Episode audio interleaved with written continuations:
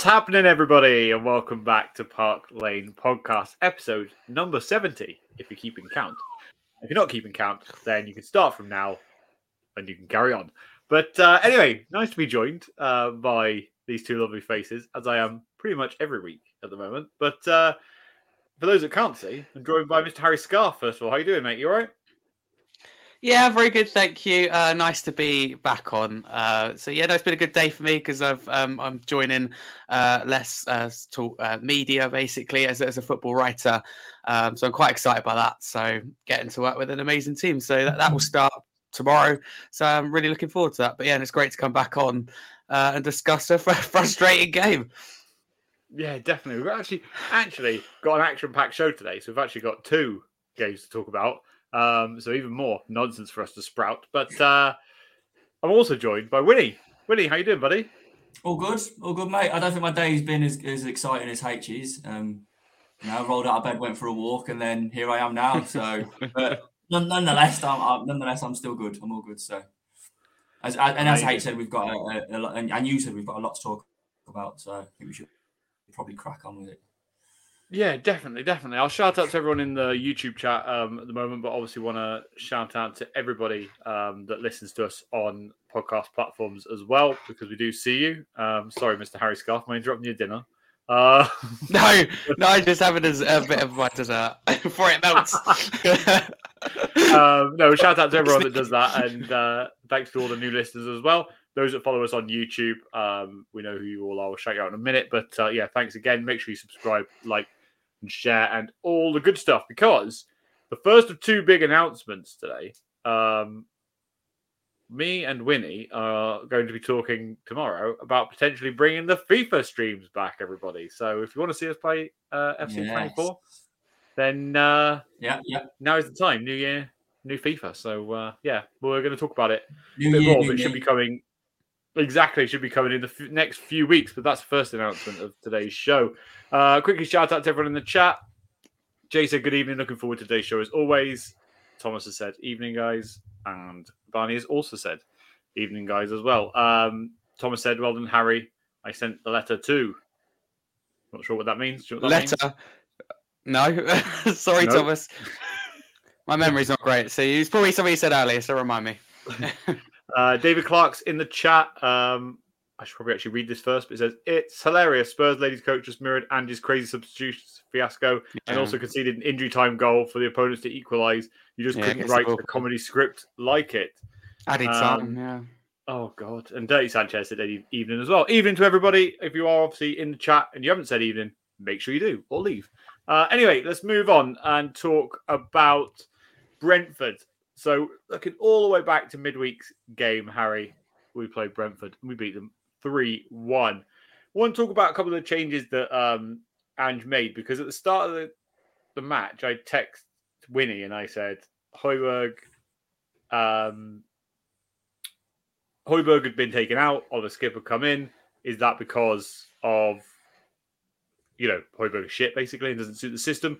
But he ended up Skipp ended up having an absolute stinker, which we'll talk about a bit later.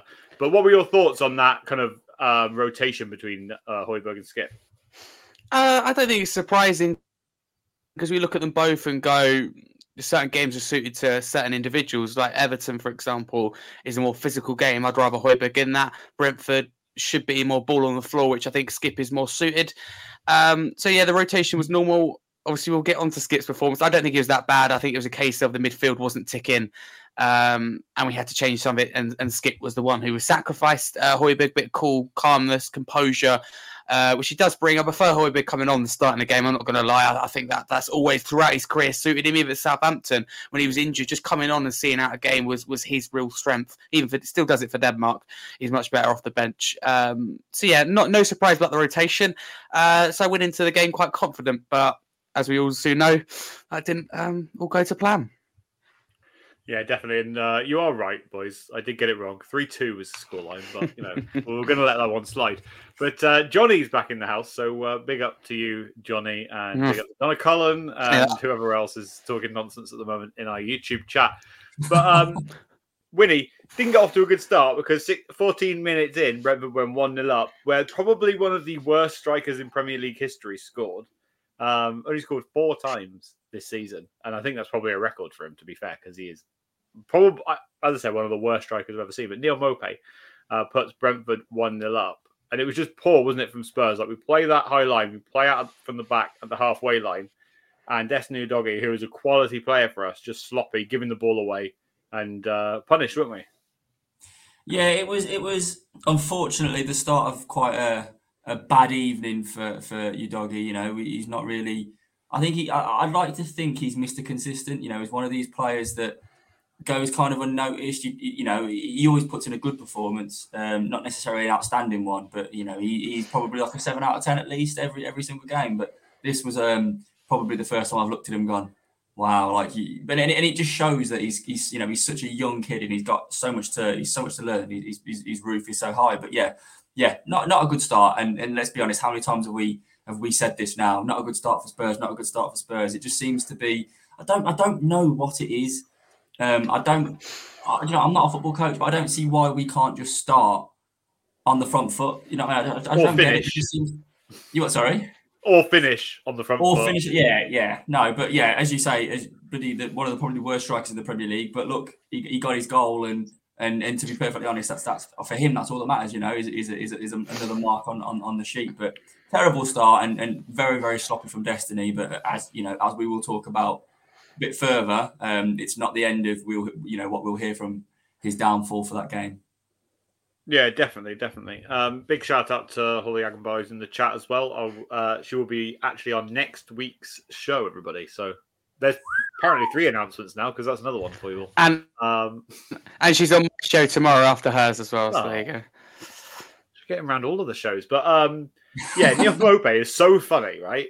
And like, I'm sorry if anyone's his biggest fan. Like, listen to this, but even when he scored, it wasn't the cleanest of like strikes. Like it, he slipped, it bounced off him, went in the back of the net. But Harry, he spent the entire first half. I actually put a bet on him before the game to get a yellow card uh, in the game, which did happen because he spent the entire game winding the Spurs players up. You know, he started on um, first of all, you know, Maddison's celebration. You know, he's then pushing Richarlison around. He was pushing Romero. It then ended up Bentancur, and that was the point in which he ended up um, with a yellow card. But what do you make of that style of sportsmanship? Uh, well, it's for me, it's all about tactical. It's how to get into the Spurs player's head, and to be honest you, I think it worked in the first half. We we clearly were rattled by something. Uh, ultimately, Maupay got his goal. Definitely not you know what you would what you're looking for in a striker. As you said he scores but still scrappy. But he's a pain to play against. He's a frustrating individual. He knows how to wind you up. He and ultimately put the ball in the back of the net as when he said that's his job and he's done it. Doesn't matter how it goes in um, and, and, he scored so yeah it's, it's not the way that i would approach a game I, I think it's borderline disrespect but also i think there's a lot of tactical element, if you like, behind it and what he's doing and the individuals he chose to wind up in your Richarlison's and Romero, who out of any of the team are most likely to react.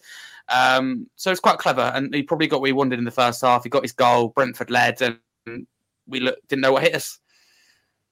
Yeah, definitely. I'll always remember him um, when he was at Brighton against Arsenal, and he wound up uh, Guendouzi, um, and ended up, he ended up snapping in the end. So I, you know, I will give Romero that respect because you know he didn't um, he didn't act on it and he did keep his head. But as you say, it's not the way that I would play the game either. But Wynnie, we one of the things we have been critical of Ange about, you know, and we are critical when we have to be, is sometimes his substitutions. But in this game, he acted swiftly, and at half time, he took Skipp off, brought Højbjerg on, he took Bentancur off, uh, not for the first time with Bentancur actually, and um, put Brennan Johnson on and moved De- uh, Decky into the number 10 role. But within two minutes, of the game restarting. We're back level one all. With Werner, uh, Werner, sorry, goes down the wing, cuts it inside to uh, Udogie, who gets a little bit lucky. Uh, first shot is blocked and then hits him, and then he gets a, a second try. But um, brilliant to see, you know, him making up for his earlier error, right? Hundred percent, yeah, exactly. Um, unfortunately, the, that's not all of the story, as we, as we will talk about. But yeah, no, look, it was great for him. He's he's always you know, this system suits him so well because he's always in advanced positions. Um, you know, even more advanced than Porro is really, even though they're both mm. inverted fullbacks. I think he's the one that's given more freedom to push forward, you know, because he's got such great ball carrying ability. Um, and, and his energy and his you know his close control, etc. is fantastic. So, but yeah, so he, you know he's he's in these positions, um, and as you say, he got a bit of luck with the uh, with the with the finish. You know, obviously it came straight back to him and he was able to tap it in. But look, it, it was a frantic start, wasn't it? Um, and as you say with his substitutions, I was a bit unsure. I'm, I'm unsure of the whole Bentancur situation because for me, he's our best midfielder and he's someone who I would be keeping on the pitch regardless. Because if you look at if you look at all these fantastic players, um, even if they're having a bad game, you feel like that you know even out of nothing they can create something. Um, and that's how I feel with Bentancur. But you know, Ange seems to drag him off. But look, who am I to judge? Because it made an instant impact. Um, and as you say, Udogie kind of made up for his his error earlier in the game. Definitely, it is really interesting. I completely agree with you. Like when I see him dragging Bentancur off at half time, it makes me think like, does he not like like Bentancur? Or you know, I'd like to see a kind of behind the scenes of how it is, whether it's literally just tactical and yeah. just game management and saying, do you know what, we need um, a Højbjerg in there, and I think that Decky does a better role um, in that 10 and then allows Maddison to be a bit more free. I don't know because when Skipp plays with Bentancur, Bentancur seems to be further backwards than Skipp. So it's. we have a lot of flexibility. We have a lot of flexibility with our side in the sense that if we have um, a Decky on the right wing and a Werner on the left wing, uh, with Johnson on the bench, we we have the ability to bring Johnson on to make an impact. Which for me you know, at the moment, I think that's probably his best his best um, place for Tottenham is on the bench, coming off the bench with tired legs, etc. Uh, and really, like you know, like shock the opponents when he's coming off the bench. So, but we have a lot of flexibility in the sense that we can do that, and we can. It's not as if we need to go like for like. We can move Decky into a central position um, and keep him on the pitch as well. So it, it's good. It's good options to have. Yeah, hundred percent, mate, and that's a really good segue because H uh, what literally a minute after we go one all, we go two one up, and Werner again um, drives down the wing and just slots the yeah. ball perfectly. I first, I thought Werner was going to shoot, but then you know he slotted it perfectly across the the face of the goal. And uh, as Wynnie said, Brennan Johnson was there at the back post, and uh, I for one was absolutely delighted for him to score because as we've talked about on this show, he's got had some unwarranted stick, and I think that you know getting a goal will do him the world of good. It will. Listen, let's be clear. It was a perfect start to the half, and and going back to what you kind of said about the substitutions, um, I was surprised, but wasn't surprised. Um, I expected to see Johnson on because um, he's that's when he says I think he's he's he's an impact player. Whether you like it or not, he was at Forest. I think it's just it's, it's, you get players. I think Van and Simba as well. They're, they're good at impacting games and often coming off the bench. Uh, so it didn't surprise me. Uh, Bentancur, I was surprised he came off, but ultimately for me, he was probably the worst player on the pitch in that first half, and that's unlike him. But coming back from injury as well, maybe is a little bit more you thought about it. Skipp, I thought was okay, but again he had to be sacrificed to to take that risk to be able to win the game. Uh, but Johnson, delighted for him. Werner as well. The questions really start with him, and that was a fantastic cross. The Werner at Chelsea or, or Leipzig would have shot uh, and it would have gone safely wide or into the keeper's arms, but he's clever. Um, perfect cross and, and, Johnson, right place, right time. Credit for getting there. And when he gets there, he can't miss. So happy for Werner, happy for Johnson, happy for Ange because the, the questions already circulating at half time about the team selection and silenced a lot of people. So it's quite nice. Good start to the half.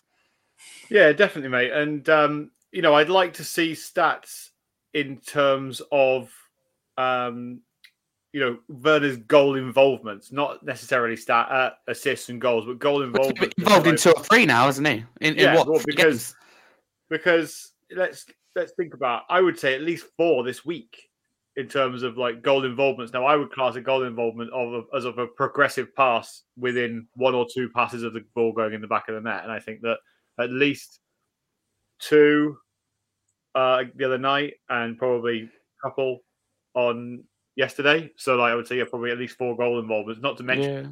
he got um, before that. So um, it's and uh, assist against United as well. Exactly. Yeah, it's um, it's looking good. There's quite a lot of comments in the chat, so I do want to um, speak to a couple of them. Um, David and Jay, I will come back to you talking about Vicario uh, because I think this is a really important topic that we will discuss, but we will discuss it after the Everton chat um, because I think it's important to do that um, after we've talked about the incident. But David did say, I love Ange's style of football, but please don't keep making statements about you won't change the way your team plays and then go and do the complete opposite by making negative substitutions. Wynnie, I'll come to you with this one. What do you think about that? Do you think that Ange makes negative substitutions yet states that he won't change the way we play? Uh, yeah, I guess so. I mean, the negative substitution thing is I just, I just, I don't know. I mean, I'm not a football manager, so I don't know. Sometimes, sometimes you can sit there and you can watch a game and you can go, "Oh my god!" Like we are crying out for a substitution here. And even, you know, like we look at our bench, and if we've got, um, I don't even know, a, a Bryan Gil or something, we're going, look, let's just chuck him on, let him run at the defence or something like that. Um, something just needs to change. But I don't feel like a lot of the time with Ange's subs, I don't isn't I'm not it's not like I'm sitting there screaming out for a sub. So I sometimes feel like he makes them for the sake of it.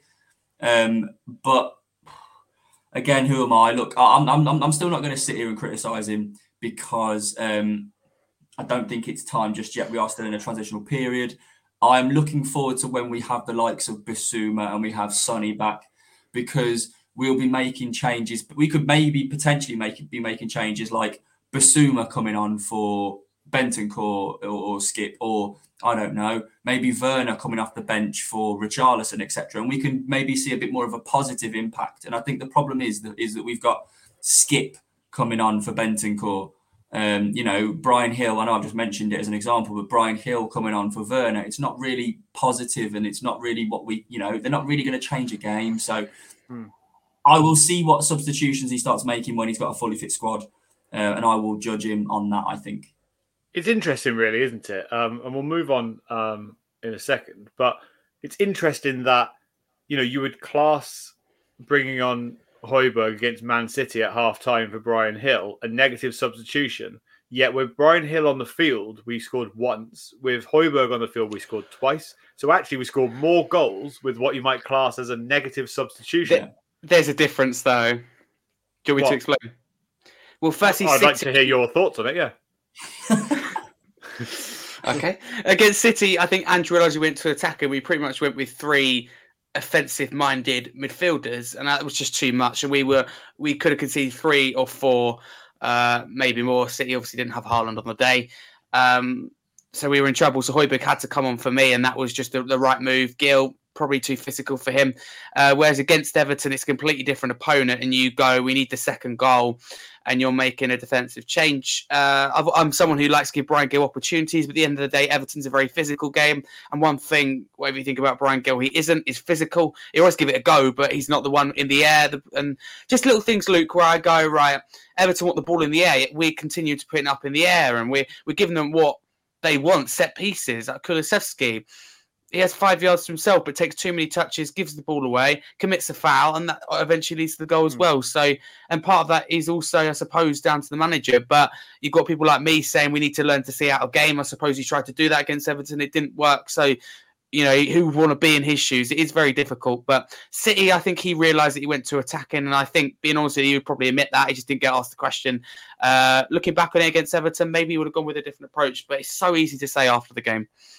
Yeah, I, I, I get you, and I agree with what you're saying. But my point was that you would class Højbjerg for Gil as a negative substitution, but it didn't change the way that we played football because we were actually more offensive because we scored more goals.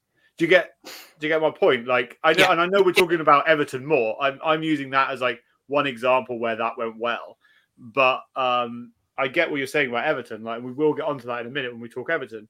Those substitutions probably cost us that game and we should have learnt from when we played Everton earlier on in the season, where pretty much the same thing happened, but we got lucky and stayed in the game. Um, but let's move on to the uh, the third goal um, because Maddison has a shot, uh, 55 minutes, sorry. So Maddison has a shot which is blocked, um, and Richie's there to just slot it home. Um, and you know, I will give you this, Harry. You've gone back and forwards on how many goals Richie will score. You might actually not be far off how many he's going to score this season because, you know, even if you did go between 15 and 20 goals, I think he can hit that target now. And I think that's really a realistic yeah. target. It should be in his brain. And so, um, you know, fair play for that. But we scored three goals uh, Harry, in seven minutes in that game, and we just completely blew Brentford out the water. Everyone was screaming, I assume, at home and at the stadium. Why couldn't we have done this earlier? Yeah. It's one of those things where you go, right, if it's a better opponent, you do that against Man City and not being funny, we're 4 0 down at half time, the game's done. And I mean that as well. I look at Brentford and go, they were better than us in every single department in that first half, right? We had all the ball, absolutely nothing with it. Mm, there's not one situation that first half where I went, that's a goal scoring opportunity. And, and Brentford, again, a bit more clinical. They could have they could have even put the game to bed in that first half. So we were no disrespect to Brentford, but we're lucky it's them and and not someone like your Manchester Cities. Um, so yeah, I don't I don't get what takes so long in a game, and I don't mind it now because I look at Brentford and well, Everton should be another one, shouldn't it? Where you can go, look, we can turn this game around, um, but you just can't do that against big teams. So they punish you before you get to half time. So it's a concern going forward. Um, but yeah, we, are without two key players. I think you've got to remember that. So Brentford overall, I think the performance was disappointing, and also we get on to the ending. For me, that was as disappointing. Um, and we got away with it. You know, we're talking about a Brentford side that, for me, ultimately are in a relegation battle. Yes, they're still punching above their weight. They did last season without Rico Henry, who's out for the season. That's massive for them. Who obviously on, on the brink of being in the England squad. They've only just got Ivan Toney back, and that's why I think that they will be okay. You've got Luton and Everton who are picking up points consistently, and I think will consistently, especially Luton. Um, so Brentford need as many points as possible. Well, we, we just every opportunity where you thought the game's done, we allowed them back in it, and that, that is a concern um, for me. Yeah, definitely, because Wynnie, we got ourselves through one up. We're cruising in the game, and then Destiny Udogie, who's given away already one goal in the game, scores, and we think, oh, fair enough, he made up for it.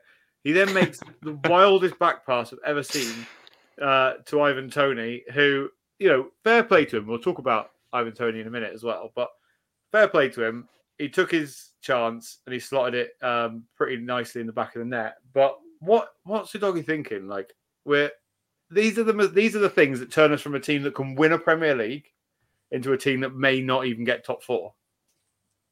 I have no idea. That's the answer. I have no idea what he was thinking.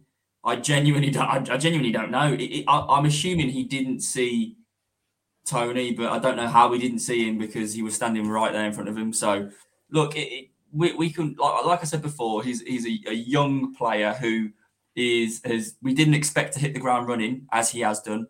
We didn't yeah. expect him to come in and, yeah. and make such a huge impact because he has done. That's a fact.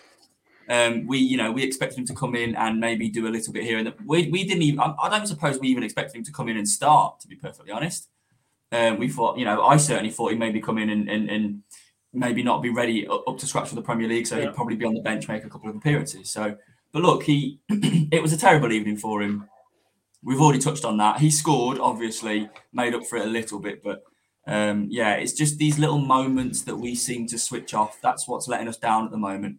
We don't seem to give away good goals. You know, like we don't. You know, I I I, I wouldn't mind if someone put one in from the top corner from thirty yards or whatever. Um, but we just seem to give teams easy goals, and we need to be a lot better than that if we are going to be uh, a, a, title challenging side in the future. Um, yeah, and we, yeah. need, we need to cut these mistakes out. Spot on. Definitely. And uh, I don't know if you heard, Willie, but uh, the Spurs fans started singing Ivan Toney, you should have cashed out. Um, I thought that was uh, hilarious. I do. Yeah. The, Spurs fans, you know, we, have got such, such, a great support. To be fair, but every now and then we do come out with a little belter like that. So the problem is, is that was being sung around the like 60th minute, and I was thinking, yeah. you started early here. Like, you know, imagine. And Brentford score Brentford, well. Yeah, Brentford come back. Yeah, you know, fair enough. Toney did score, but I mean, you know, imagine uh, singing that and then we go and draw three all or lose a game. It's uh, you have to kind of pick your moments. But then, you know, Vicario did what, did what Vicario does. Harry and wound Ivan Toney up at the end of the game, and he's quite good at that, isn't he? It's happened a few times now where he kind of, you know, winds the opposition up at moments, you know, after the game, once it's done, once we've won. But um, what do, what do you think about the way he acts sometimes, Vicario? Couldn't care less, really. As long as it's done before and after the game, I just want to win the game, and we done that. So you can you can do what I don't care what the players do. It's like you know, Man United had a lot of issues. I don't care what you do outside of football as long as you give hundred percent while you're on the pitch. Um, and he does that, and he he deserved the right. You know, he, he had a generally speaking good game.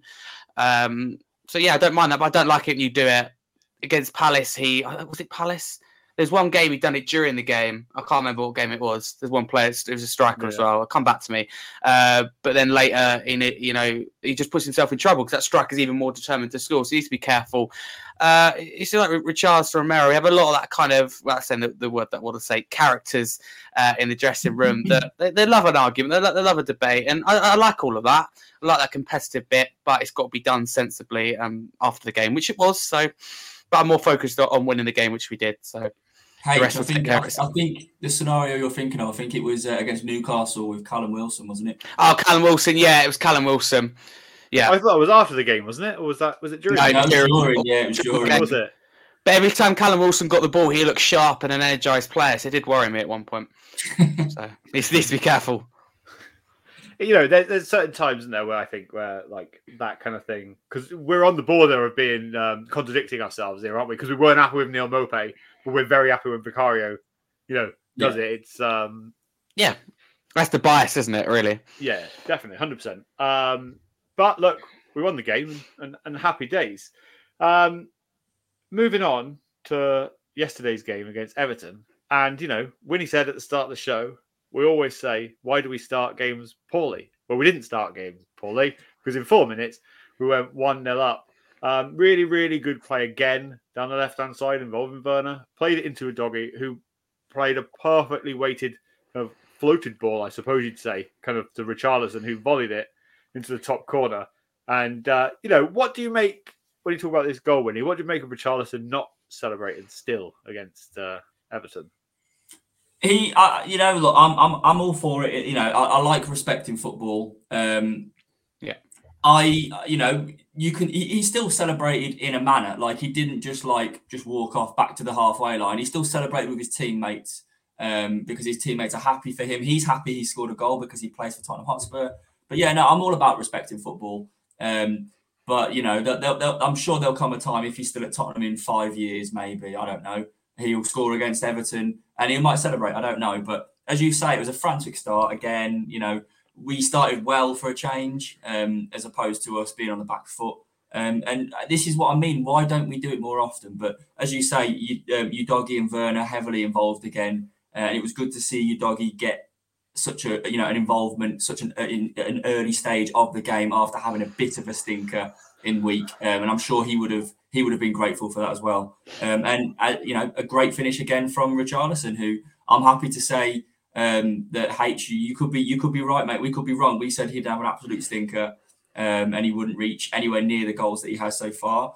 But whatever, I- I've said it before on I think I've said it on here, I said it on Holly's show as well. Whoever this surgeon is, I need to get his number because he's completely transformed Richarlison into this Unbelievable. incredible striker. And you know what? Like little things, like not just his finishing, because he's had a couple of of good finishes for Spurs prior to the, to his surgery. But I mean, everything just seems to have dramatically improved. His hold up play is incredible now. Yeah. Whereas before, it, the ball would come into his feet and it would bounce off like a fucking trampoline. So at the minute Yeah. now, the ball's coming into him. He's holding it up and he's bringing other players into play. So look, I'm all about all aboard the the Richarlison train at the minute. Definitely, and you know, I, I for one, you know, have been very critical of Richarlison this season. You know, I've said he has the worst touch of any Brazilian footballer that has ever lived. Yeah. Um, and I still think there have been times, like I remember the Ev- Everton games. Obviously, that was only yesterday, but there are there are still times where you know touch is too heavy. But you know, it's like me when I look at Højbjerg and I think every time he plays the ball backwards or makes a mistake, I recognise it, right? Because that's the thing that I don't like about the player. So Yeah. I think maybe you know that's something that I, I happen to focus on, but I have been trying to focus on his good parts as well. I thought that yesterday's finishing was sensational, and you are right, Wynnie. Like ever since he's had this surgery, his hold up play has been brilliant because the way that we play with our fast wingers as well, if he can get the ball and hold it up, um, similar to kind of what Harry Kane used to do for us, I think um, you know he could be a, a real, real good player. So And I, um, sorry, I was going to say, I think we have been spoiled, obviously, with Harry Kane because I don't think I've ever seen Harry Kane fail to get a ball under control. Genuinely, I don't think I've ever seen him, him, him, him misplace a first touch. So I think we have been very, very spoiled by it. Um, and it's you know it's what we expect now. We expect the striker to drop in and hold the ball up and lay it off. And but look, Richarlison is is starting to do that now. So all good. Definitely. And, and Harry, 31 minutes in, Spurs can't hold on to a lead, and you know the goal ends up uh, score ends up being one one. Um, I want to talk about a few different points in this. I want to first of all get both of your opinions on the goal because for those who didn't see it, uh, the corner. Everton had a few corners before this, but the corner that, that he scored from, the ball came in. Vicario doesn't deal with the ball, just like against Manchester City. And um, Dominic Calvert Lewin should get the goal, but he heads it against Jack Harrison, who ends up getting awarded for the goal. But I want to talk um, about a few people's comments in the chat, first of all, and what they thought um, of the game, uh, of the goal, sorry. So David Clark said earlier, I'm not going for this BS from Spurs fans blaming Vicario for getting bullied. Sorry, senior pros and our other coaching staff have totally failed in both games to put a central defender in to disrupt them from doing it. Um, And 100%. Jay simply said, I think Vicario needs to toughen up. Um, I want to get Hmm. all of our points on this. Um, so, hey, Harry, what are your thoughts, first of all, on it? Because it's not just Man- Manchester City. A lot of people are talking about this Manchester City game. That's the only time that someone's scored against us doing it. But I've I've seen pe- the teams put players on Vicario pretty much ever since the second or third game of the season because they knew he was a young goalkeeper. They knew he was new to the Premier League and they wanted to disrupt him. This is just the first time that it's ever kind of happened in, in a goal in twice in quite short succession. So, what are your thoughts on it? Yeah, first it's very simple. But before I get into that, what I will say about Vicario is I didn't necessarily know him at all. I'm not going to claim that when we signed him, but I'd done some basic research, um, and I looked up his weakness because I think you, we, we can go a lot of strength and the YouTube shorts and that kind of thing you see, but one of his weaknesses was crosses and be able to deal with it, whether to punch or catch. Uh, so I think that's something that's quickly identified by managers uh, and Premier League teams. Uh, firstly, for the goal, I blame three people, um, and that it's not the officials, and it's it's not Everton, it's not Tarkowski or Harrison, whoever done it. Firstly, Vicario has to be stronger. For me, for me, that's the least important. But Vicario has to be stronger. Uh, look at Man City, for example. He's already decided to punch instead of catch. That's on him, putting himself in trouble, and his weakness has ultimately been found out through you know, fault of his own. Um, secondly, it's down to Ange and his coaching staff to go look. Okay, this is something that's going to happen for the rest of the season. I believe it's going to happen pretty much every game. Um, and communicate to the players, give Vicario advice, be able to sort the problem. Or you know, you, you that is the job of a manager to deal with little things like that. Set plays are a huge part, whether you play attacking or defensive football. Pep Guardiola will tell you, right? It's not the way they play, but of goals they score for set pieces that saves them points over the years, which leads to titles and trophies. Honestly, it's huge. Uh, and firstly, and most importantly, professional footballers. The amount they paid, it just needs half a brain cell to go, right, I'm going to stand in front of Tarkowski, to stand in front of Harrison. If I'm on that pitch and my goalkeeper is being pushed around, I deal with that player. I, am blocking him and I, am dealing it, deal with it. And if Vicario can't get to it, I'm getting rid of it. I'm making sure my head's there first or my foot's there first. I'm clearing the ball. So it's a bit like a bit of responsibility, really, um, from everyone involved in the club. And you, you, Manchester City happens, right? Vicario is poor. It's a mistake. We move on. We get knocked out because of it. It's really frustrating. We learn. But Brentford tried to do the same. You would have thought we'd learn. No. Then it takes Everton to score. We just don't learn. And that's the thing, Luke. It's happened three times now, and two resulted in a goal. For us to be sitting here going, do you know what? Something should be done about it. I, I don't know. For me, after that Man City game, I would have addressed it straight away. So it's poor from the players on the pitch, uh, but absolutely not a foul for me because, you know, Premier League made it clear this year that goalkeepers aren't going to get that protection. Uh, and I get what people mean in terms of consistency, but Manchester City, there's, there's minimal contact, um, and Vicario had already decided to punch, so that's that's definitely not a foul. Everton, there was one on Tarkowski earlier, which didn't lead to anything that for me was a foul. But this one, you look back on it, it's, it's soft goalkeeping. So it's poor from Vicario, but when you know it's his weakness, you've got players and the manager got to take responsibility. However, I was on Spurs Kings TV, which is now called yesterday, with Marlon and Justin. And Marlon was telling me how Vicario's weakness can't be improved on. Absolute rubbish. Take responsibility in your own time. Work on catching. It's been a weakness throughout his career. You know, Harry Kane, when he went on loan to, to several clubs, your Millwalls, your Leicesters, your Norwiches, there would have been a weakness there somewhere. Uh, Richarlison, his weakness last season, as you said, was the hold up play. I believe he's gone away and worked on that, and that's what we're seeing a lot better, involving other players, holding the ball up better, and ultimately a being a better striker and helping the team because of it. So it's poor all round. But the last last person I'm going to blame is the officials, but clever from the opposition. Yeah, I, Willie, I'll come to you in a second, but I want to kind of get some points across first because I feel like you know it gives us a better balance in this argument because I want to talk about. Um, I don't want to you know discuss keepers getting any kind of special treatment or anything like that. Like this isn't going to be any discussion about that. But what I do want to discuss is a an attacking player's deliberate deliberate action to not try and play the ball. So I want to talk first of all about um, Jack Harrison. So in that moment, Jack Harrison, he doesn't jump, he doesn't try and play the ball, he backs into Vicario. Now you can argue Vicario needs to either throw him out the way, push him out the way, right? He needs to play fire with fire if that's the way it's going to be. I completely agree with you, Harry you need to put R- Romero on there or somebody to back into him himself, you know, and push him away from the goalkeeper. Even, you know, if if he's going to back into the goalkeeper and that's allowed, why is Romero not allowed to back into Jack Harrison and push him away? Because I believe he's probably stronger. My annoyance is is a inconsistency on decisions like that. You know, the most clear one that everyone throws around is, um, you know, the Man City and Liverpool one, which was disallowed for a pretty exact reason. But the same thing happened in the City game as well. Vicario was backed into. The player didn't try and jump and play the ball, and therefore he has a lesser. I don't want to say advantage, a lesser advantage, right? To try and he has a lesser advantage over any opposition, any player, because the goalkeeper cannot therefore then jump as well as he wants to. He cannot catch the ball if he needs to. And the second part of that, which makes me laugh even more, is that when both him and Richarlison were in the goal on their asses, did you know about this rule that the which I heard about on the telly, which means yeah. if you go off the pitch and the referee doesn't give you permission to go off the pitch, then you are classed as being on the line and therefore playing people on side. That's absolutely insane.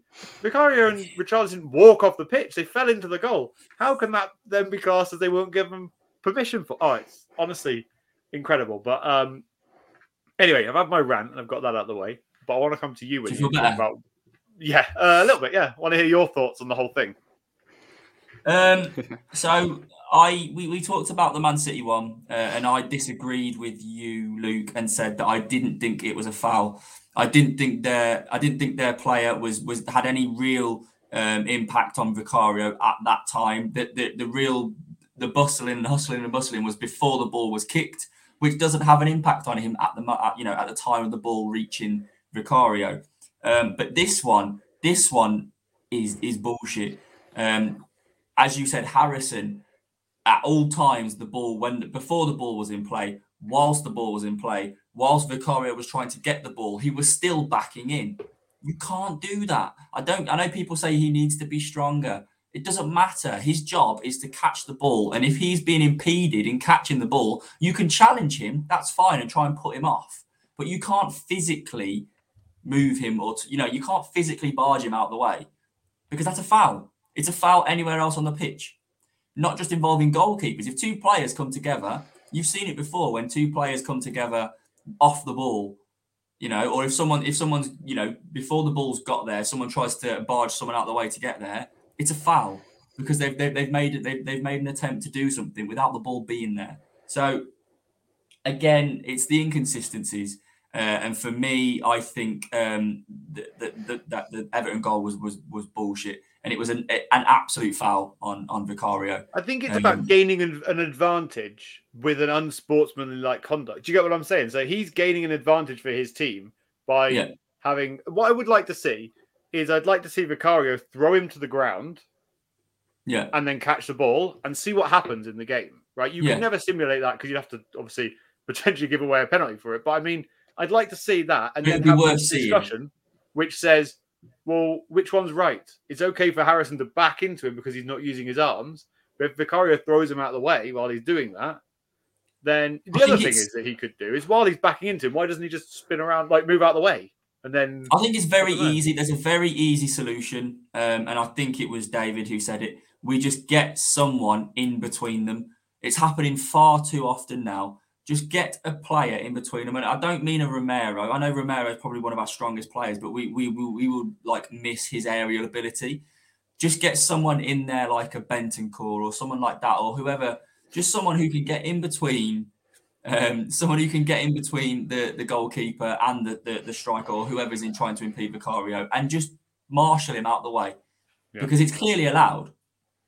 We've we you know they've set a precedent now. It's allowed. So surely a player can get in between and barge, barge, barge out the way and, and give Vicario a little bit of room to catch it because I've never been I've never, you know, before these incidents have happened, I haven't once looked at Vicario and questioned his, you know, ability to catch a ball from the air. You know, it's not something that I've looked and gone, oh, that's a weakness. Like, you know, when Lloris um, first started, it was like, oh my God, like this guy can't catch a cold.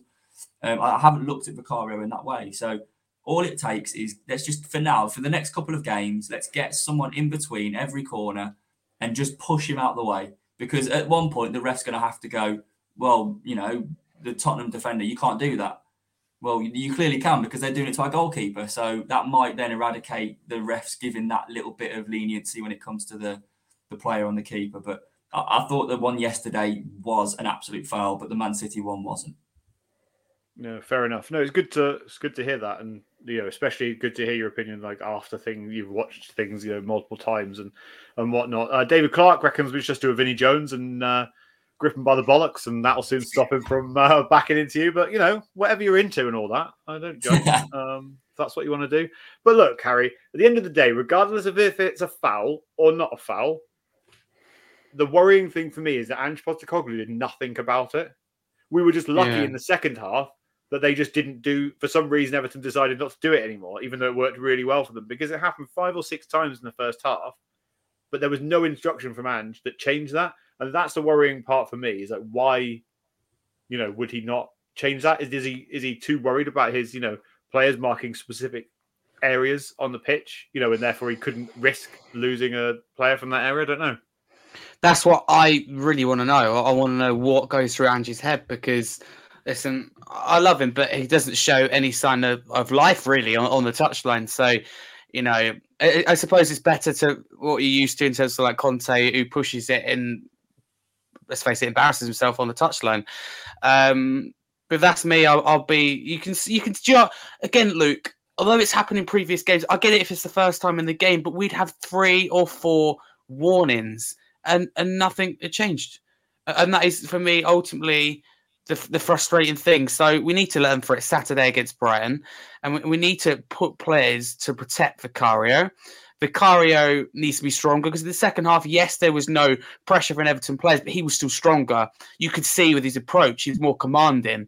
Whereas he was too worried about gaining the referee's attention for when we saw the goal. He wasn't actually focusing on what he's meant to be doing. So I still believe that he can tower over Harrison. But again, would it be given as a penalty? It's just the consistency we're after. Because one earlier on in the season where Alisson gets the foul, and again, there's minimal contact. I don't want to see goalkeepers get that protection anywhere, but it's just the consistency. And I want to be reassured, um, as you both said, that if Vicario takes him out, that will it be a penalty or not? We just we just don't know. We we can't take that risk. So the rules need to be clear, um, and and that's all we're after that consistency. But but Ange, at his standard treble winner at Celtic, little things like that, he will know that cost us two points and could have cost us two points against Brentford. Luckily, he didn't. I mean, he cost us the going progressing in the FA Cup against City. Little things like that stop you from, as you said, stop you from getting top four or stop you becoming title challengers. Because we get two more points this weekend, we're in a really healthy position with Liverpool also dropping points. Not saying we're going to win the title or anything, but in terms of top four, we're in a healthy position.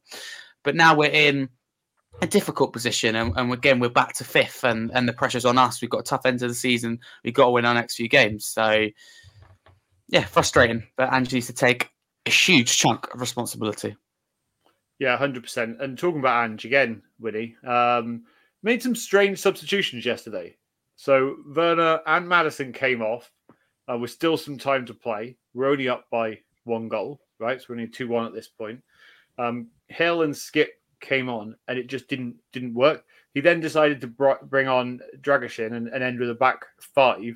But as David Clark alluded to earlier, he kept with uh, with his wing backs and his inverted wing backs with a three central back uh, central defenders. The only positive that I saw from this before, obviously, we did concede, was that Dragusin looked like he is Romero 2.0 because him stood next to Romero when he's um, smashing Beto to the floor twice, and those two just uh, high fiving and hugging. It just uh, filled me with all kinds of joy. So, um, yeah, what were your thoughts on Ange's subs? Yeah, again, I just I I, I don't know whether they needed to be made. Um, and again, that's what I feel And uh, uh, we've had it before where sometimes managers look like they feel, you know, like they just feel like they need to make a sub for the sake of it, or you know, to give someone a run out. And look, it was an it was an important game for us really because it would have put us in a very very if we'd have held on, it would have put us in a very very good position um, in the table. But again, like I say, I just feel like they were they were probably unnecessary. Um, and, and, and unless it's down to fatigue, um, then I can I can excuse it. But I don't know if it was, and I don't believe it was. I think it was, um, as you say, there was no. You know, if you changed personnel, you probably change your tactics to suit it as well. Um, but we just seem to to keep our, our usual tactics, but change the personnel up, and it just it kind of just disrupted anything that we had. And I think that's the problem with substitutions is regardless, even if they're like for like, that player who comes onto the pitch, regardless if it's 70, 80 minutes into a game, they're not going to be up to scratch. Um, you know, physically, mentally, as everyone else is, because they've been they've been playing, running around for you know, for seventy minutes. So, I just I do question that. I feel like sometimes he makes a sub for the sake of it, um, and hopefully um, that changes. But as I say, I mean, if, if we're going to do that in the future with our fully fit squad, it might be a Bissouma coming off to try and um, impact the game differently. So again, when we have a fully fit squad, um, I'll like you know I'll, I'll, judge his substitutions at that point. But they were you know I can't no denying it, it they were definitely strange. Definitely, and even uh, Dragusin, it, it felt like he's the last the last twi- twice he's brought him on. It's felt like he's brought him on, created a back five, just to give him some minutes. Yeah, uh, but wants to leave his normal. It's like going to a back five doesn't seem like an Ange thing to do late on. Do you get what I mean? But yet Absolutely. he did it to kind of like just give him a few minutes and you know warm his legs a little bit like why he brought Bryan Gil on. You know, let him have a little run yeah. and you know keep him a little bit fresh. But you know, I, surely he's not as naive as that. Surely I'm kind of that's a bit tongue in cheek. But do you get what I mean? Like it just seems all a bit all a bit odd. But anyway, Harry, we go and uh, well, Deki goes and gives away a free kick in the 93rd minute. Done. Spurs play a high line fair enough.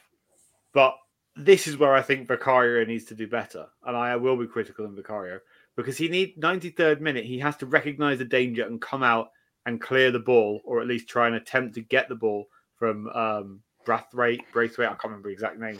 Branthwaite, yeah. The, yeah, the ball comes off um, as the uh, free kick comes in, comes off um, Romero, and uh, you know he heads in at the back post. But what what are your thoughts on that whole situation at the end? Because it's really frustrating that we go from going in a week where we get six points, which would be massive, to a week where we only get four. I, am fuming. I was fuming then, and I'm fuming now because listen, I'm captain of my school team. I'll be fuming if we defended that.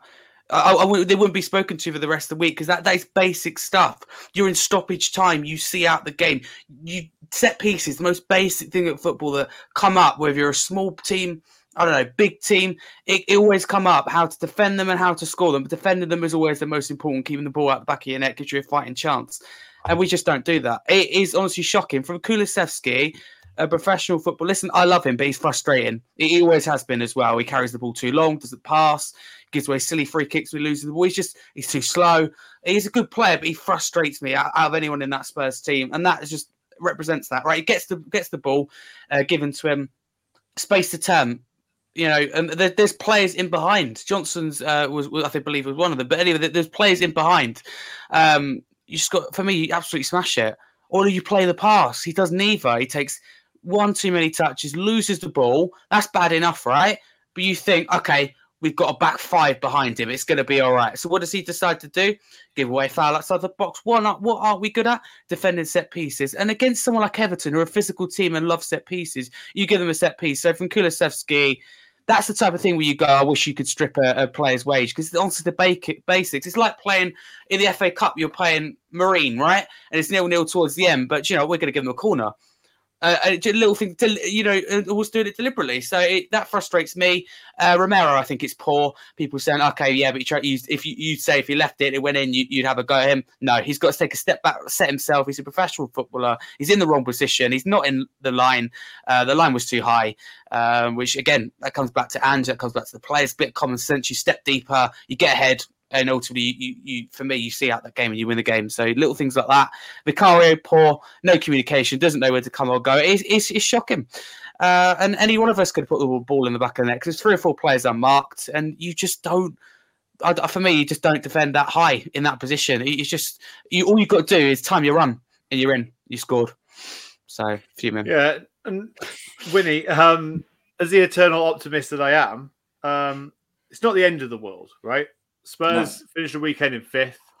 You know, a lot of people before the season started said seventh, eighth, ninth, and lower. You know, some of us strong people like myself said fifth. Um, so you know, I'll keep banging that drum um, until I can. But look, we're sitting fifth. Top four is still a real possibility this season. Um, and so, you know, we did get four points this week out of two games, which you can't really, um, you know, be too annoyed at. It's just there's little tweaks that we need to make just to keep the consistency up, isn't there? Mate, I saw I saw one of the Tottenham, um, you know, football accounts on Twitter, um, oh, and oh no, no, no, no, no, and, and and I think they was put, it Harry um, Scarf? yeah, uh, that's to me. Some, some dodgy account anyway. Um, no, I'm joking. Uh, yeah, I can't remember who it was, but they, they, they, they obviously screenshot our last three Premier League games um, and put. Oh yeah, that was hot, that was Hotspur reports. Yeah, I saw that. that what it was? So it's yeah. not great, is it? And I looked at it and I thought, five points out of nine. Okay, F- regardless of your opponent, five points out of nine is not a, a not a disgraceful return. Yeah, there's no losses in there. Bear in mind. Okay, we've gone away uh, away to Old Trafford, which okay, United aren't the force they used to be. I'm well aware of that, but Old Trafford is still a tough place to go, yep. regardless of what situation they're in. So and we, we you know we managed to come away with that through with a draw. Yes, we talk about the Brentford game. We, it could have been different, but it wasn't. We managed to see out a three-two win. And again, Goodison Park is another. I know that I know they are in the relegation zone, but they're in a relegation zone because of their ten-point deduction. I know, I know that you know that they're still not uh, they're not, not not great this season, and they are a team that can be got at, and you can beat them. But regardless of that, you add those ten points on, they're higher up the table, and they're not in the relegation zone and Goodison Park is another tough place to go. So if we're coming out of, as you say, it's not all doom and gloom. In our last three games, we've been to Goodison Park, we've um, we've been to Old Trafford, and we've had a home game in between, and we've come up with five points with no losses. I'm, I'm satisfied. I'm, I'm not I'm not going to sit here and complain, and people will go, oh, you know, we're better than that. Are we?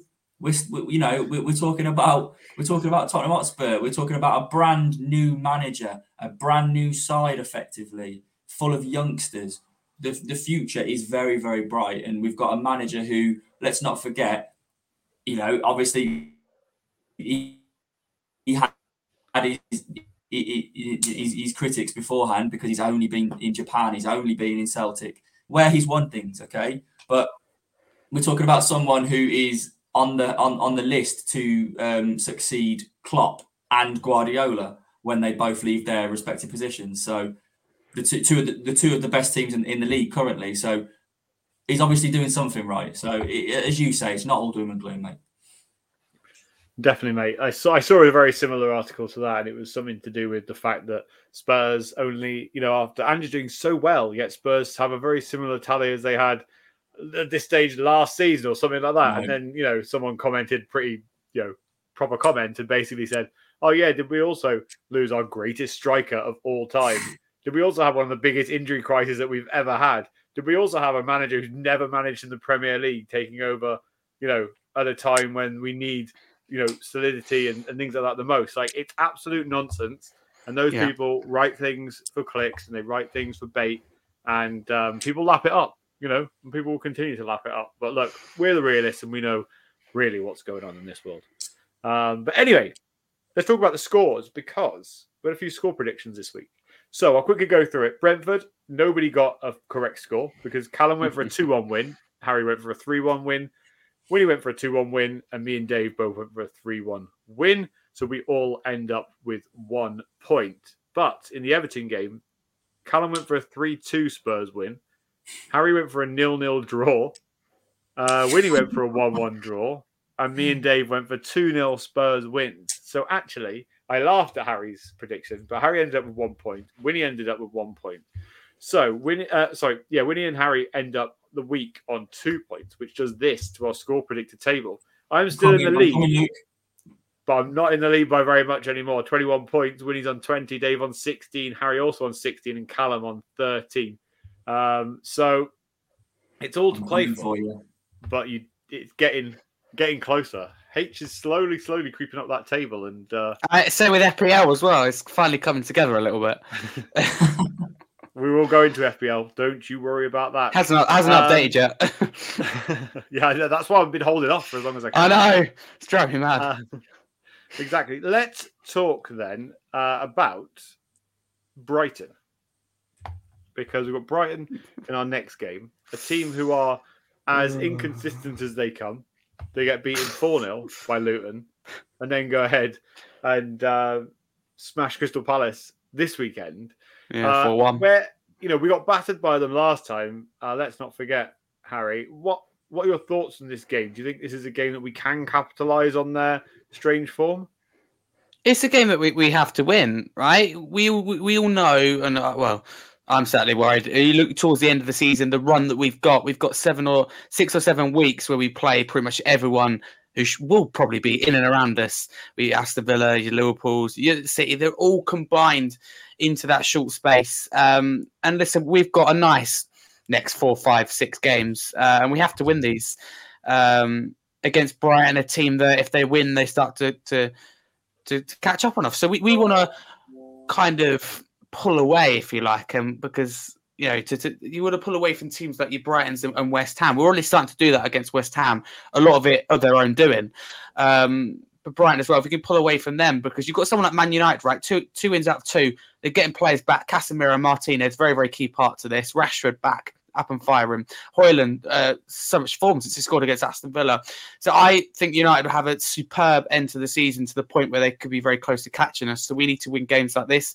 As you said, capitalize on Brighton's inconsistency.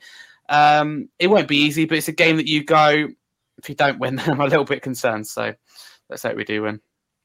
Yeah, definitely, mate. I, I completely agree. I think, like, you know, if we can beat teams that are below us, this is going to sound really stupid, so bear with me. If we can beat teams that are below us, we've got a much No, I better agree. chance of finishing above, you know, above them and uh, into the top four. So we need to win these games. No, surely not. I know, I know. Great It's madness, isn't it? It's madness. I know, right? That's what will happen. And I, I would all, I would I would flip that and say the teams above us. If we don't beat them, we ain't going to go above them. So you know. Oh, there we go. Exactly. Yeah, yeah, yeah. Exactly. Um, anyway, Wynnie, um, what are your thoughts on Brighton? Yeah, it'll be a tough game. We don't seem to we don't seem to play well against Brighton for whatever reason. Whether they whether they stifle us or whether we just Never got a little have. bit- No, it's whether it's some sort of mental hoodoo we've got. I don't know what it is. We don't seem to do well. However, um, at home, I expect us to play well, and I expect us to play free flowing, attacking football. And I expect maybe you know because let's people like Madders who uh, since the, since he's come back from his injury hasn't been fully fit. He's registered two assists. Okay, that's still great, but he hasn't been the Maddison that we saw before his injury. Um, so maybe we can start seeing a little bit of a glimpse of him coming back to full fitness. But it's going to be a tricky game. There's no doubt about it. Um, we just not need to hopefully not give a penalty away because um, that but João Pedro just seems to put away every single penalty he's ever took don't in his life. missed a penalty. I don't know. I'd be very surprised if he's ever he missed one. No. Last season he did in the League Cup, I believe, but no, generally his record is is superb. But again, as we said, even that Brighton game where they battered us, there was a there was a point in that game where I thought, actually, we're going to get something back from this. So it shows their Mm. vulnerable side, um, even at like however many goals they were ahead at the time. So yeah, it's going to be a difficult game for sure. Um, but it's a game I expect us to win. Yeah, definitely. And this kind of goes to my comment towards David here. David said we've conceded 27 goals in our last 14 games. That's not Champions League qualification. no. But what I want to ask David is how many goals have we scored in the last 14 games? Because you, you know, didn't put that bit in. If you can tell me how many goals we've scored, because if we scored more goals, then I would suggest that that is Champions League qualification form. Because at the end of the day, the number that matters most is the number of points you get at the end. Um, but um, that's kind of leads me to talk about Brighton because, as you both sort of alluded to, I believe that Brighton can be got at. But if we hold, if we step back and don't attack them, they will pick us apart and they will beat us because De Zerbi is a very, very good coach and has coached. You know, the assist from Welbeck yesterday was absolutely sensational. And this is a player who's got to be in his 40s by now, man. He's so old. It's absolutely unbelievable. But what a, what a player. And, you know, if but if we do the opposite of that, like Luton did, and we attack them and we push them like we did late on against them, we can get goals. We may concede a couple of goals. Yeah, that's we said this at the start of the season. This will happen under Ange Postecoglou. We will concede goals, but it's about how many goals we score. And um, I think that'll be the real uh, difference maker come uh, next weekend. You know, when we talk about the scores, which kind of leads us to our score predictions. So I hope you all have your score predictions ready. Yeah. And I for don't- the, you know, by, by popular demand, we will be back with star player. So get your star players ready. Uh, Wynnie, what score are you going for? I just said go to H first. I don't know. All right, go on, then. Harry. I don't mind going first. I'm I'm ready. Uh, I was Yeah, been deciding all show between two, and that is three one or three two because there's goals in it to Tottenham. And I'm gonna go three one Spurs. Uh, João Pedro will open the scoring, and we'll come back again. I think we need another halftime team talk. I think we'll be really strong in the second half. Three one Spurs. You've stolen my score prediction. The thing is, right? I was I was so close to saying three two because I know. could see I don't want to go Lewis Dunk scoring as well. because I need my points. This is what I'm thinking about now. I'm thinking about how I can try and get back in the lead, and I just. It's a long shot to predict a five goal thriller, isn't it? Part part of me wants part of me wants to though. Do Still, you know what? 2 1, 2 1 Spurs. 2 1. Okay. I'm going to go safe. Um, Wynnie, what are see- you going for? Uh, I was going to go 2 1 Spurs. Um, That's why I always let you go before me, so I can just copy you from now on. Then you can Yeah. never. Let, let's let's face it, we're not keeping a clean sheet. You know what? I'm I'm going to go, yeah, 3 2 Spurs. Maybe I just baited you into that. You wait, Maybe. three two now. Yeah, probably. Yeah, probably. So, um, Johnny, who's sad that he missed out on score predictions last week, well, that's your own fault for not tuning in. Uh, he said 3 3 for me. Brighton Mm, is a havoc yeah. team. Can't predict a measly 2 2 for this one. Um, David Clark has gone, do you know what? I'll take your 3 2 and I'll fucking bring you a 4 2. So 4 2 Spurs he's gone for. Um, it's going to be goals. Has, has gone for 2 1 Spurs. Brighton will give you a good game, but Spurs being at home, think you're being okay. Definitely is goals. Um, so if you're a betting person, definitely get on those goals betting. But um, only bet where you can afford people. Uh, Wynnie, who's your star player going to be? Wynnie. Maddison. I thought you'd just got into a mute then. Maddison. I will go for.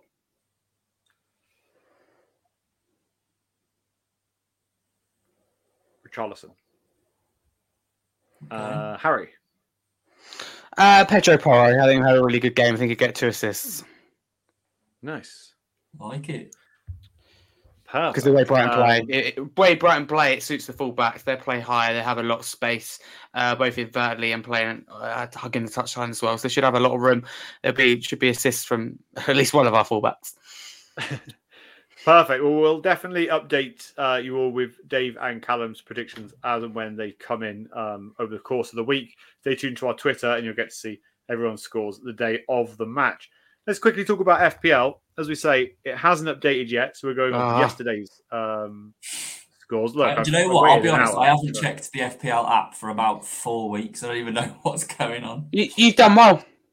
Have I? Yeah, Yeah, yeah, did you've done well. So- You've done well. So Dave is no longer at the top of the league as of yesterday. Ah, ah. Shan Mohit with Eric Ten Sagaloo is Nice. uh, top of the league Wow. with 1,275 points. Dave is in second with 1,261 points. So quite a few points. But Luke, can, can I Um, just say Sean's let himself down though because they've got Dan Burn in there who's got, obviously got minus one. Was on the bench who got nine points, so that could that could be massive for Dave because that's what Yeah. ten points lost. Yeah, hundred percent. Um, Wynnie is in sixth with one thousand two hundred and thirty points. I stay ninth with one thousand one hundred and eighty-two points. Um, Harry Scarf is on one thousand one hundred and eighteen points, and Callum Stubbs is on nine hundred and seventy-one points. He actually got eight points on Saturday compared to the person who's above him who got sixty-eight points. So um, look. Thomas is still bottom, unfortunately, Thomas, but you are But I think- slowly, slowly, But slowly. again, though, You go Yeah. through um, Callum's team, right? Livramento, Lascelles, Ramsdale, Mitchell, Son, uh, Chermiti for Everton. Never heard of him. He did come on. Got, he's got Saka and João Pedro on the bench, who got nine and eight points re- re- re- respectively. Amazing. Um, yeah, Thomas is uh, about 600 points away from Callum, so it will take a, a long time, Thomas, for you to get there. But I still appreciate you um, you coming in and, and being involved. But yeah, we'll update next week with exactly where we all sit. But will Dave get to the back of the top of the league? If he doesn't, then we can all spam him in the chat. Um, right. So Oh, yes. last thing I want to talk about before we go. So we already spoke at the start of the show. FIFA streams will be back. Um, hopefully, we're looking at the following week if we can. Um, looking at the ideas either between something similar to what we were doing before or potentially Mm-hmm. a FIFA Pro Clubs series where, you know, if no one's played Pro Clubs, you will um, play with an individual player Yeah, on the pitch. just on that, let us know. Anyone that watches us regularly that's in the chat now, let us know what you think about a, a, a Pro Clubs edition episode because I know that it can be quite popular. I know other people have, you know, other other YouTubers and streamers and stuff have done Pro Clubs and they've been quite successful. So um, just let us know what you think about it. But we do also have a backup, not a backup plan, but we do have a, a plan for a new a new series, don't we? So Yeah, definitely. And uh, it'd be good for you all to join. Now, I've been holding this out for the whole show. I'm not actually going to tell you what it is, but we do actually have like a pretty big announcement, hopefully coming next week. Um, even Harry's looking at it confused. Even Harry doesn't even know what this is about. I've been dealing with it secretly in the background. So hopefully next week I'll be able to share it all with you. It's pretty big um, and it's pretty good for the channel. So hopefully we will get there. So tune in next week. If I get everything done and sorted, then I'll be able to announce it next week. But huge. uh, yeah, it's big. Wow. It's big, big, big. So anyway, um, look, let's go around the uh, I've left Harry shell shocked, but let's uh, go around the houses and uh, tell everyone how they can find you. all. So H, thank you again for coming on. Um, I No, believe thank you. Um, I will be hosting next week, but the following week I won't be in, and you will be back hosting the channel. So tell everyone how they can find you. Yeah, thank you very much for having me uh, again. Don't forget to like and subscribe to the channel. If you want to follow me, you can there, uh, Harry Scar twenty two. Yeah, it's been a great day because I've uh, I've joined Look Sports Media, uh, which is great, a big step for for my career. So I'm very very happy um, to to be offered that role, and I'm very looking forward to getting started tomorrow. Uh, I don't know when the fast article will be written, but hopefully by the weekend. So I'm really looking forward to getting into that. That means obviously my time as a football writer at Valve comes to an end um, and, and Valve Women, uh, WSL. So yeah, I met some amazing people. So thank you very much to them.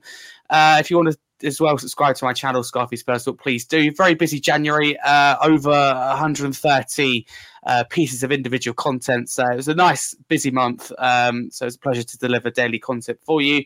Uh, back to the match reactions, uh, match previews, match day vlogs, and weekly live shows every Monday, 8 pm. This Monday's a big one. It's got Billy T on, Holly Agambar, and Ben Talks Football, who is viral at the moment on TikTok. So go tune in, 8 pm.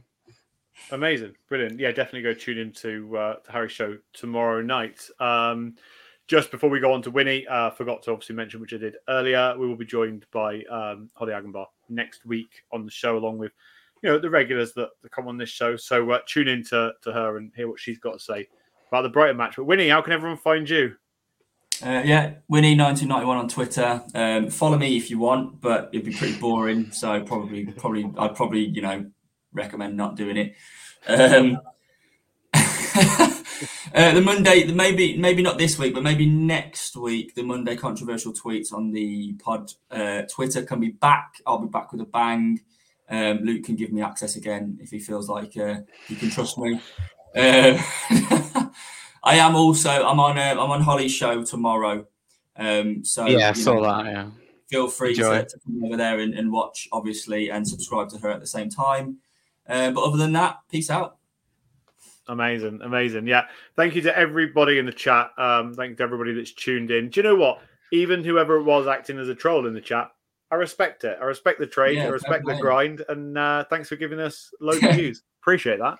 Uh, but no, uh, make sure you check out everybody's content. Uh, make sure you go check out Harry's stuff as well. Make sure you go over to Wynnie's Twitter page as well.